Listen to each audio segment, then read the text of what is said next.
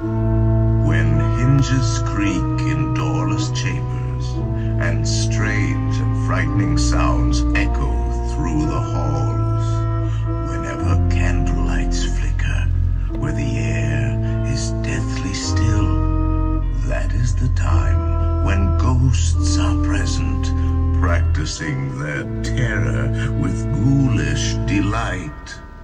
Welcome. To the B Team Podcast 31 Days of Horror, Day 26.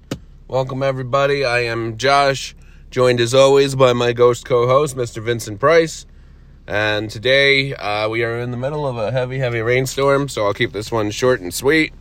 We're talking about uh, witches and witch hunts. Um, our honorable mention, which didn't quite make it, was Witchfinder General. Uh, seek that one out, it's pretty damn good.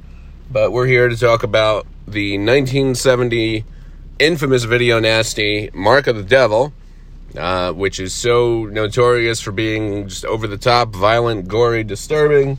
It was actually given out barf bags at the premiere, and uh, some of the Blu ray copies actually contain these as little giveaways. So, uh, yeah, it was. Uh, disturbing and shocking to say the least. I saw this one had a release from Arrow many years ago. Uh, I did not know the movie. Just the cover alone was enough to grab my attention.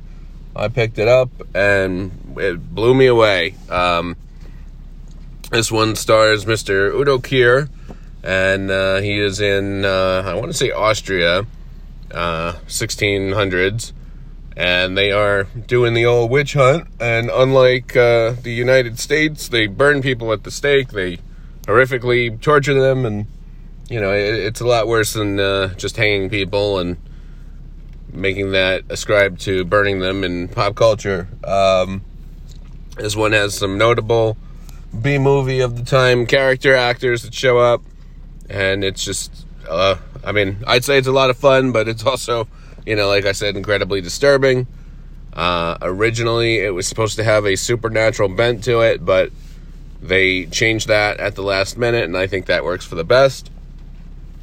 Our second movie absolutely has a supernatural bent to it, and that is Blood on Satan's Claw, which is unquestionably the greatest folk horror of all time.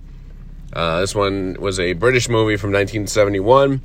You have a village of children who are manipulated by the blonde uh, angel. And she is, of course, a Satan worshiper, and she kind of gets them all in on it. And one by one, the kids start showing up with patches of fur because there's a curse on the town that pieces of Satan or whatever demon they worship uh, is being reborn through them, and they basically have to get all the pieces and put them together to bring back the entity. And uh, again, this one is, is heavily disturbing, especially because it's a lot of kids and teenagers. And uh, it's just a really eerie, really good atmosphere. And uh, this one was, was not available at all anywhere. The good people at Severin about two years ago got the rights to it, launched it on a Black Friday sale. Uh, I immediately snagged a copy with slipcover and uh, as much as they say it's going out of print, it's going out of print. People bought them all. They somehow seem to still have copies around. So if you haven't seen it, I would highly suggest picking up a copy.